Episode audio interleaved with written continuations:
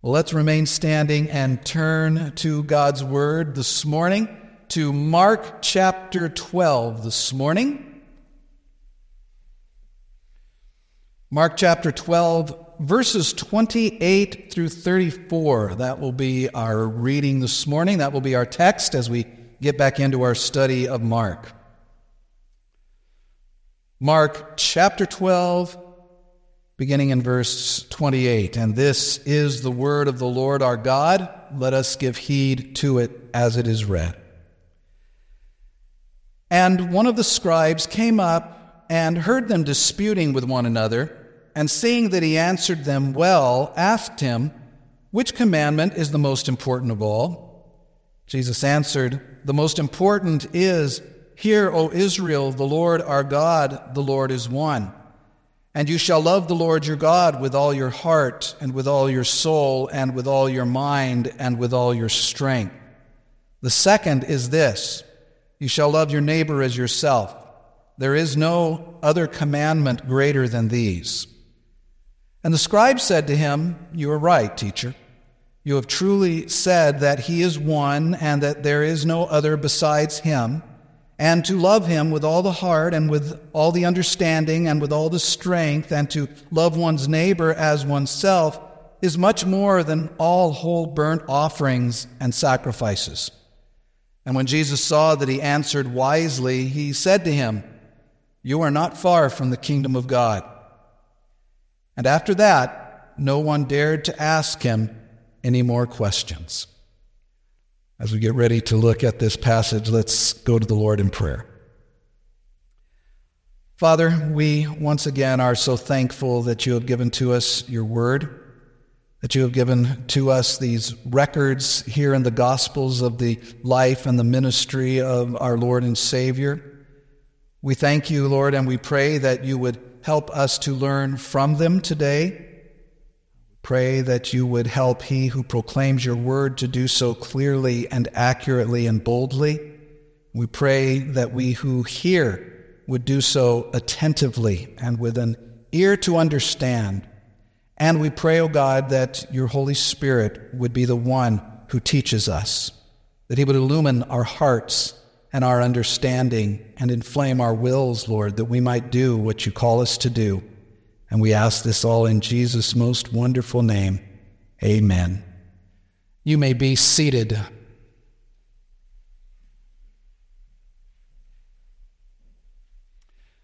Of course, keep your Bibles out and open to this passage as we work through these verses this morning.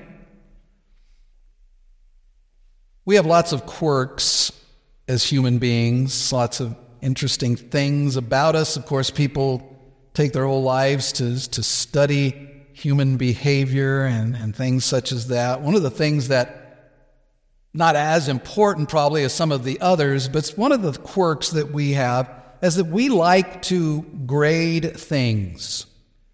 We like to rate things. When you go online and you buy something, they want you to rate uh, the product and the experience that you had. And we like to do stuff like that. We love lists of rankings. We like to read top 10 lists, the top 10 best vacation spots, uh, the, the top 100 songs of all times, or, or top 100 rock groups or country groups. We like to discuss those things, even argue about those things. The best music, the best movies, the best sports teams, are the best sports players. In fact, a new acronym has sort of worked its way into our vocabulary in the last few years a GOAT, G O A T, the greatest of all time. Barnum and Bailey even billed their circus as the greatest show on earth. Well, apparently, this isn't just true in our time. In this passage that we've looked at today, Jesus is asked about what is the greatest. But unlike our discussions about the greatest this or that, the question that is asked today uh, and answered by Jesus is of great importance. The question is this Which commandment is the most important of all. Or as Matthew records it in his record of, of this episode, what is the great commandment? What is the greatest commandment? Which one towers above all? That's the question that is going to be asked today. And that question is going to lead us this morning, uh, by God's grace, into a discussion of several greatest things. We'll look at the greatest commandment. We'll look at the greatest sin, the greatest gift, the greatest tragedy, and the greatest opportunity. Some of these are right from our text, others are good and necessary implications drawn from our text. But first, let's ask the question and let's look at what this passage tells us about the greatest commandment. It's still Tuesday of Passion Week, the final week of Jesus' life before he will be crucified on Friday. And we've seen in the preceding passages, uh, before we took our, our break and looked at the book of Ruth, we, we've seen that these other passages, which, which also took place on Tuesday, everything from verse 20 of chapter 11 to where we are at this morning, all take place on this one very busy Tuesday.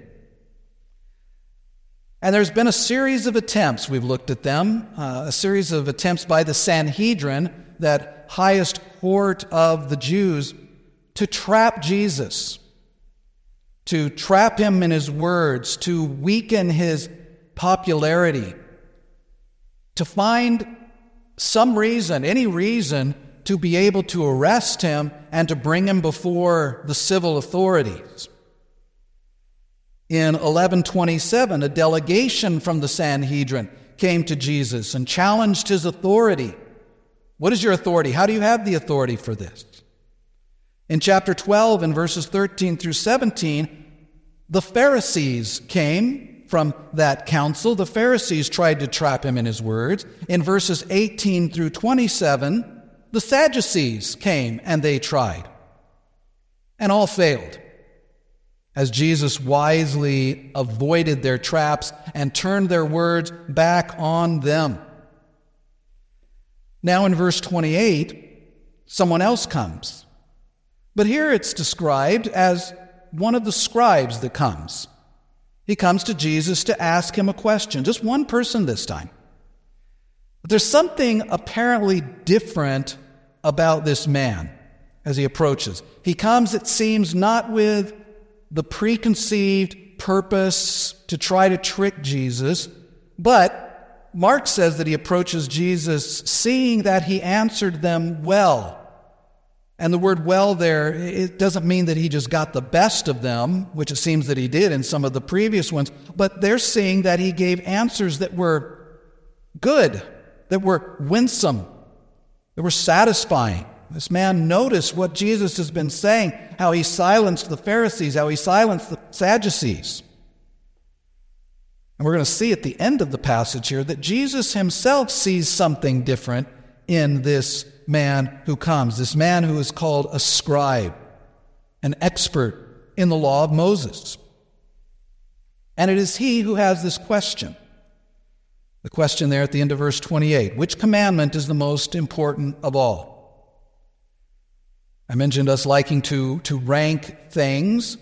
Well, it was common practice among the scribes and the Pharisees to, to rank the different commandments, to, to summarize the commandments, to try to boil everything down into its simplest essence. There's a, a story of a, a Gentile who came to one of the rabbis and he challenged the rabbi. He said, Rabbi, teach me the law while I stand on one foot. That's how long you have. And this rabbi ended up summarizing in basically what we would refer to as the golden rule do to others as you'd want them to do unto you. Although he, he phrased it in a, in a negative way. But they sought to boil all of these things, to find, to find the goat, the greatest of the commandments. Of all the commands in the Bible, and there were many, The rabbis, remember, uh, counted 613 different commands given in the Old Testament. And they said that some were weighty, some were less weighty, some were light. Which of those, this man is asking, of all of these commandments, which is greatest? Which commandment is the most important of all? Well, in verse 29, Jesus gives his answer. And that, in and of itself, is a little interesting if you remember as we've gone through these, these different encounters. It's interesting that it appears here that Jesus senses the sincerity in this man's question. And of course, he knows what is in man, we know. And so, uh, as Jesus understands this man's heart, he gives to him what he didn't give to the Pharisees and to the Sadducees a simple, straightforward answer, definitive answer to his question. And the answer, the answer is actually in verse 30. And Jesus will quote it in just a moment from Deuteronomy 6 5, which we read this morning. But before he does that, he quotes from Deuteronomy 6 4 one of the most important verses in the Hebrew Scriptures in the Old Testament. It was the opening of the evening and morning Jewish prayers. Almost all, if not all, liturgical services included it. It was the most basic confession of faith of the Jewish people. And it is known, both to them and to us very often, by the opening word in Hebrew Shema. Shema Israel Adonai Eloheinu Adonai Echad. Hear, O Israel, the Lord our God, the Lord is one. Shema means hear, listen. And it's a clear statement of the nature of God and the great confession of monotheism that there is one God. The Lord is one. So, see here, Jesus is basing his answer of the greatest commandment on this first statement about the nature of God. And note also that he draws it from the scripture. If Jesus answers questions by drawing from the scripture, how much more should we? And the nature of God, according to the Shema, is that God is the one true God and that the true God is one. Contra the, the paganism, contra the, the Greek and the Roman uh, system with their pantheons of gods. Now, we know from the teaching of the rest of the Bible that this one God eternally exists in three distinct persons the doctrine of the Trinity, the Father, the Son, the Holy Spirit. That triunity, that triunity, the foundation of that Trinity is unity. Father, Son, and Holy Spirit are not three gods, but He is one God in three distinct persons, each of which is fully God, one in substance, and equal in power and glory. But he is not just God, and he's not just one Lord, as the text says, not just one God. It's not just a generic monotheism that is being uh, professed by the Shema and that is being brought out by Jesus here. Not just a some generic higher power that there's just one of. But he is, look back at the text there, he is our God. Hear, O Israel, the Lord, our God, the Lord is one. The God who is one in substance is the God who has chosen to enter into a covenantal love relationship with sinful, rebellious, fallen human beings and has become our God and has called us his people. Hear that, O Israel. The Lord our God is one God. And hear that, O church, this morning. Hear that. Believe that. Embrace that. And confess that. Jesus starts there. But know also that that, that confession, Hear, O Lord, or Hear, O Israel, the Lord our God, the Lord is one, know that that confession cannot stop with that declaration. It cannot stop with the, the intellect there. To properly know God means to love God. It is because God is who He is and has done what He has done that the greatest commandment is what it is. And verse 30 here in our text uh, follows right on from the declaration of the nature of God in Deuteronomy 6 4 and says, And you shall love the Lord your God with all your heart, and with all your soul, and with all your mind, and with all your strength. There's the commandment. There is the greatest commandment, the most important commandment. Jesus says to answer this man who has asked it, it's love God. Love the Lord, your God. We are to love God, not because of what we can get from it. We are to love Him because of who He is and what He is like. And that is what the Creator, Jesus is saying here, this is what the Creator and covenant God deserves and what He expects, what He requires. The first commandment of the ten says, You shall have no other gods before me. Love Him. And love Him, Moses said, God said, and Jesus says here, love Him in this way to this extent. He says, Love him with all your heart. Not just from your head, though that's included, by the way. We must be assured that we are loving the one true God. That's why Jesus starts with that, to say that's the one that you are to love.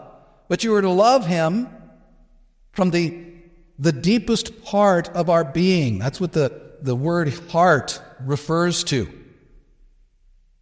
refers to the, the center and the, the source of our, our life and everything about us. Love God, Jesus says, from there. Love Him with all your heart. Love Him, Jesus says, God says, with all your soul. Love Him with our emotions. Love is not just emotion, but it is at least emotions. That's part of it. Love him with your feelings. Have feelings of, of love and, and admiration and adoration for God. Our love for God is not only to be deep seated, it is to be intense, all consuming, inwardly intense, with all of our soul. He says, Love Him with all of your mind. Well, that's important too. Our thought life is to be an expression of love for God. In the fall, our minds fell as well. We don't reason right. We don't think clearly. We are fallen thinkers. But Jesus is saying that our thought life is to be submitted to God and an expression of love to Him the way that we reason, the way that we think, which has been affected by the fall, is to be oriented to God out of love for Him. We are to bring every thought captive to Christ.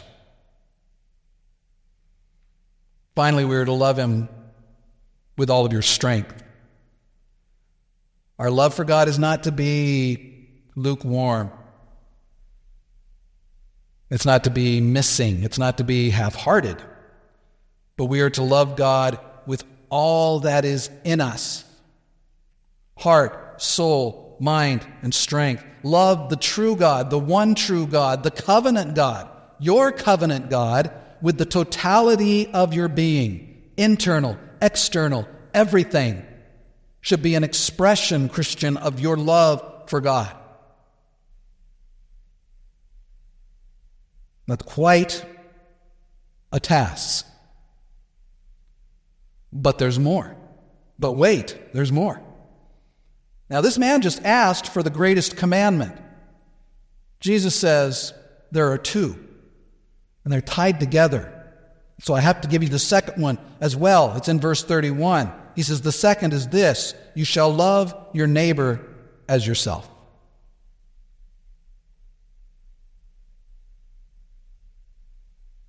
You shall love your neighbor as yourself. That is a quote that comes from Leviticus chapter 19, verse 18, that says, You shall not take vengeance or bear a grudge against the sons of your own people, but you shall love your neighbor as yourself. I am the Lord. Say the two tables of the law go together. The first four of the Ten Commandments are commandments about how we are to love the Lord our God. The last six tell us how we are to love our neighbor. And it all goes together. If you love God, you will love those who are created in His image. You cannot properly love your neighbor except in the context of loving God, and you cannot properly love God unless you likewise love your neighbor. We are to love God, who created us, who redeemed us, and we are to love our neighbor, who he also created in his image. And after all, to love is to be like God, isn't it? Because 1 John 4 8 says, God is love. He is its source, He is its fountain, He is its definition, its author, and He is its fulfillment. If you would be like God, beloved brothers and sisters, this morning, love God. Love your neighbor. Love, after all, is what Jesus said shows the world that we are his disciples if we have love one for another. And we can't have proper love for one another unless we love God properly. And do we need to perhaps take just a moment and define what we mean by love? Paul did it as well as anyone in an inspired way. He said, Love is patient, it's kind, it doesn't envy or boast, it's not arrogant or rude. It does not insist on its own way. It's not irritable or resentful. It doesn't rejoice at wrongdoing, but it rejoices with the truth. He said, Love bears all things, believes all things, hopes all things, endures all things. Love never ends. That's what we are to show. Love looks to the needs of others. Love rejoices with those who rejoice and weeps with those who weep. Love thinks more highly of others than it does of itself. Love sacrifices for others. Love forgives others. People of God, this morning, this is not optional. You cannot properly love God without loving your neighbor, and you cannot love your neighbor without loving God. You can't do one without the other. 1 John 4:21 says whoever loves God must also love his brother. And in fact it says that if anyone says I love God, do you love God this morning? Would you say I love God? He says if anyone says I love God and hates his neighbor, John says, God says that person is a liar. For he who does not love his brother whom he has seen cannot love God whom he has not seen. You see how closely these are bound together. Beloved people of God, this morning, each of us love your neighbor, even as you love God. Love your neighbor. To the Old Testament, to the Jews, and, the, and that, that passage out of Leviticus 19, one's neighbor was someone from the covenant community. But remember, Jesus sort of blew that up in the parable of the Good Samaritan,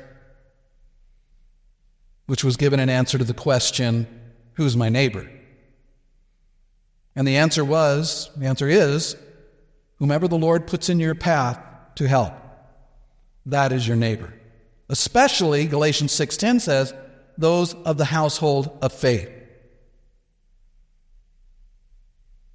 And not just with words, but with actions. James helps us with that. He says, if all you do for a brother and sister in need is say, be warmed and filled, if all you do is say, I'll pray for you, what have you really done? Now, it's important that you pray for them. We are to pray for one another always. But if you have the ability to be the answer to that prayer and you don't do it, you've not really loved them the way God wants us to love one another. So that's the answer that Jesus gives. Which commandment is the most important of all? Those two things cover it all. Now, we need to be clear. Jesus is not saying that the other commandments are, are not important. Remember Jesus' statement in Matthew 5. He says, Don't think that I've come to abolish the law or the prophets. I've not come to abolish them, but to fulfill them. For truly I say to you, until heaven and earth shall pass away, not an iota, not a dot will pass from the law until all is accomplished. Therefore, whoever relaxes one of the least of these commandments and teaches others to do the same will be called least in the kingdom of heaven. All of the commandments are important. Every word that comes out of the mouth of God is to be observed. But these two are the macro commandments of God, the overarching. In Matthew's record of this interaction, Jesus said at the end, On these two hang all of the law and all of the prophets. And here, Jesus concludes by saying, There is no other commandment greater than these. And if that is true, and it is, then the next heading here can be somewhat brief. We've seen the greatest commandment, now we see the greatest sin. Now, the scribe in today's story doesn't ask this, but we have to look at it. The Bible is very clear in regard to sin. It uses several words that we translate as sin and talk about at least seven different words. Our own catechism sort of gathers them all up and says that sin is any lack of conformity to or transgression of the law of God. Doing anything that the law says not to do, or not doing anything the law says to do, that's sin. And if all of the commandments all the commandments of God can be summarized in two love God with your whole being and love your neighbor as yourself. Then the greatest sin can be likewise summarized. The greatest sin, the most grievous transgression, the, the master sin that covers all of it, the macro sin, is to fail to love God with our whole being or to fail to love our brothers and sisters, our neighbor, as ourselves. If love is the fulfillment of the law, as Romans 13:10 tells us that it is, Paul says very clearly, love is the fulfillment of the law, then failing to show love is the transgression of the law. And people of God this morning, that really shows us where we're at, doesn't it? Because love, showing love, demonstrating love to God and to others, has both, of course, inward and outward components. And loving God and loving our brothers and sisters, if it is truly godly love, it is done in thought, in word, and in deed. 1 John 3:18 tells us that. And let's be just very honest about it, we don't do that. None of us do. Not a one of us do. We can keep some of the commandments some of the time to an external level. None of us keep all of the commandments any of the time, and none of us keep any of the commandments all of the time. But most of us, by God's restraining grace, have not run into the most heinous sins. Or have we? If the greatest sin is to not love God and to not love neighbor as God has called us to, then we are all in big trouble because none of us have done that. I have not done that. I know you haven't done it either. We can love, and I would say again that everyone here would echo Peter Lord, you know that I love you. But do we love him as much as he tells us we have to love him? Do we love him enough? With all of your heart and soul and mind and strength? Have you loved God that much? No. Not even close. And do we love our neighbor enough? Do you love your neighbor enough? Do you love those sitting around you enough? Do you love them to the degree, to the degree that you love yourself? Do you look to the needs of others more than your own? Do you never envy or you never jealous of one another? Is there anyone in, in this church, in your family, that you simply refuse to forgive? Do we love our neighbor enough? No, we don't. Not even close. How do you think that will stand in the judgment that is coming when Christ returns? Our failure to keep the greatest commandment is our greatest sin. And if we get that, if we really get that, then we will drop to our knees in praise for the next thing that we want to mention this morning, and that is the greatest gift. The greatest gift. Beloved, the greatest gift is that Christ has fulfilled the greatest commandment for you. He loved God perfectly for you. He loved his neighbor as himself for you.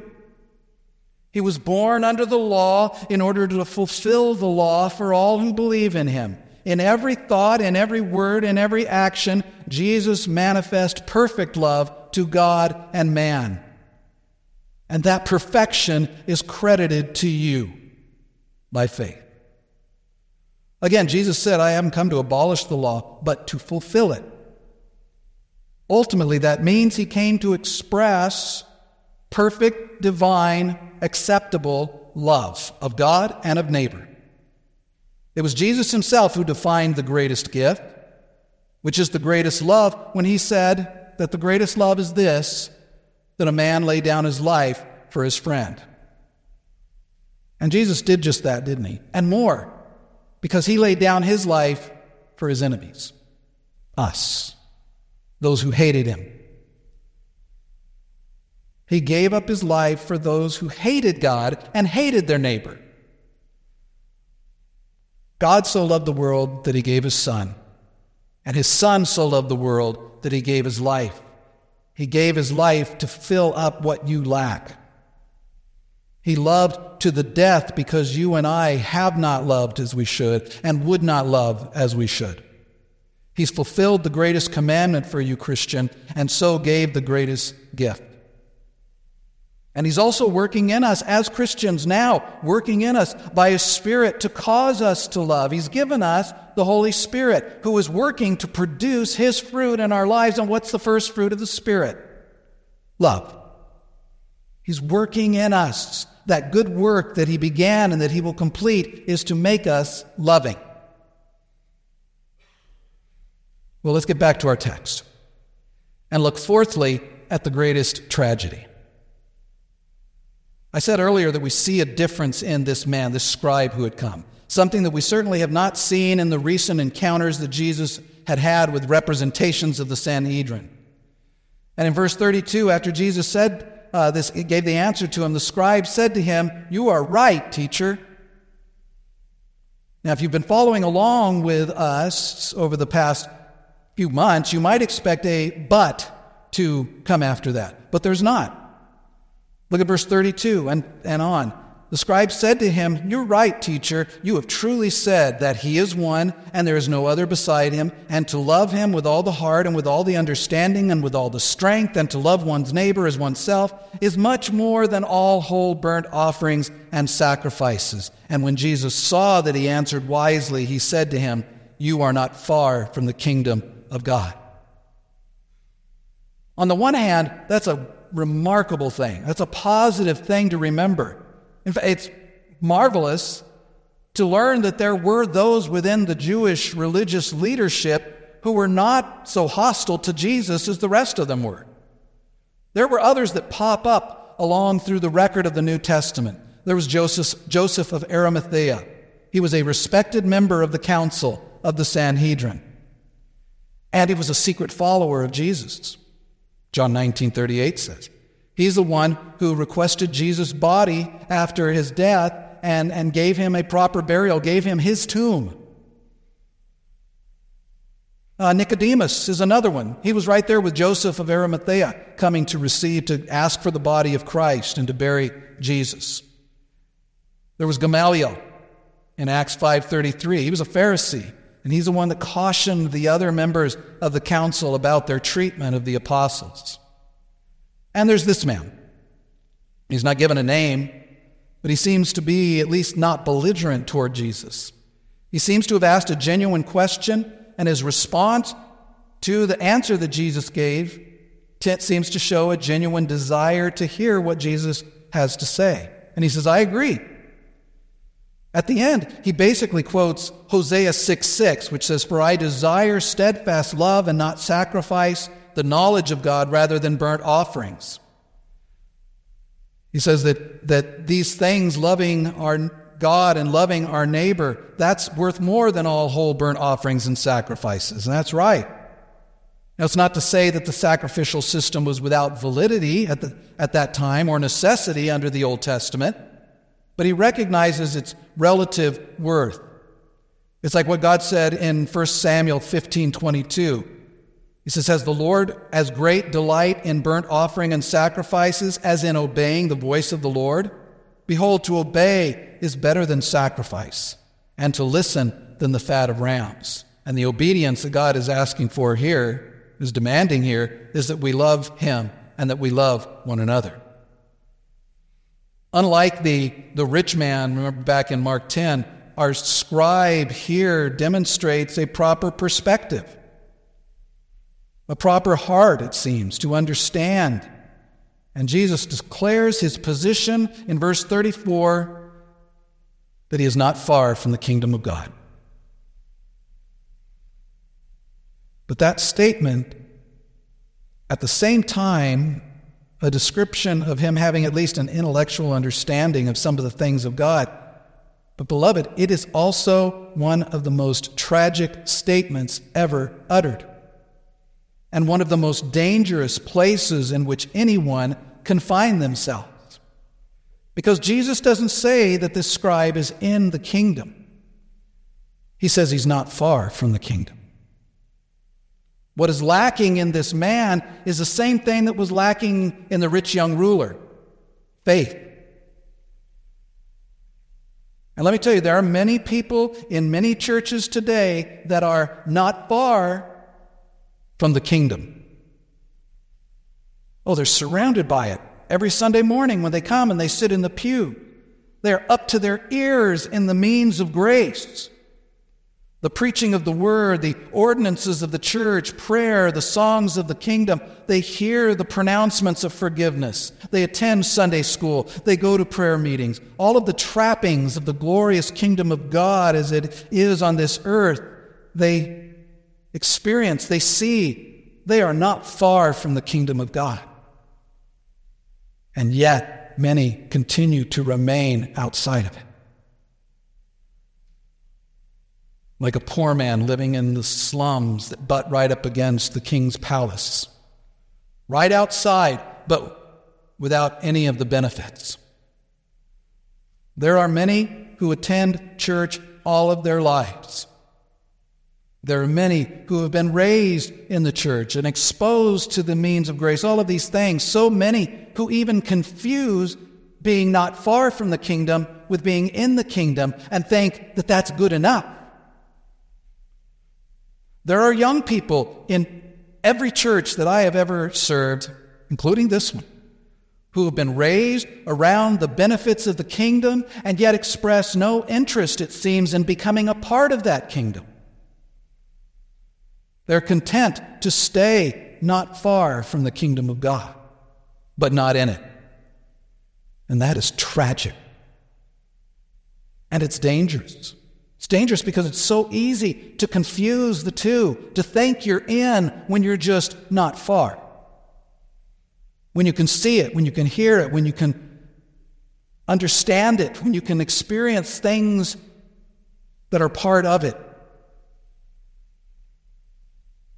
Jesus even said on the last day that there will be many who will be cast into hell who lived their lives not far from the kingdom of God, with many credentials from the kingdom to lay at Jesus' feet and say, Didn't we do this? And didn't we do this? And didn't we do this? And Jesus said, I'll say, I never knew you. They were not far, but they were not in. The greatest tragedy is to be content to stay not far from the kingdom.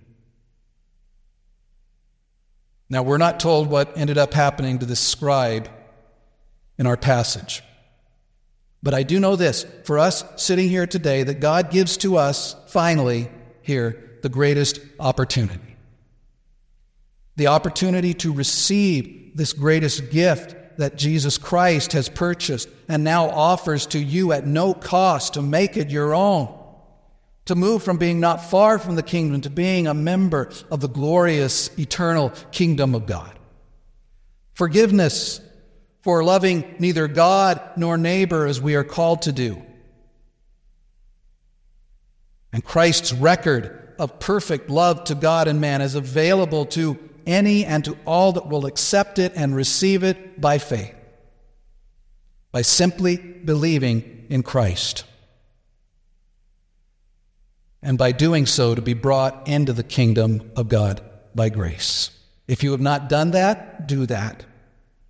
Look to Christ, trust in Christ. Be sure that you are not not far from the kingdom, but that you are in it. By faith, that's the difference.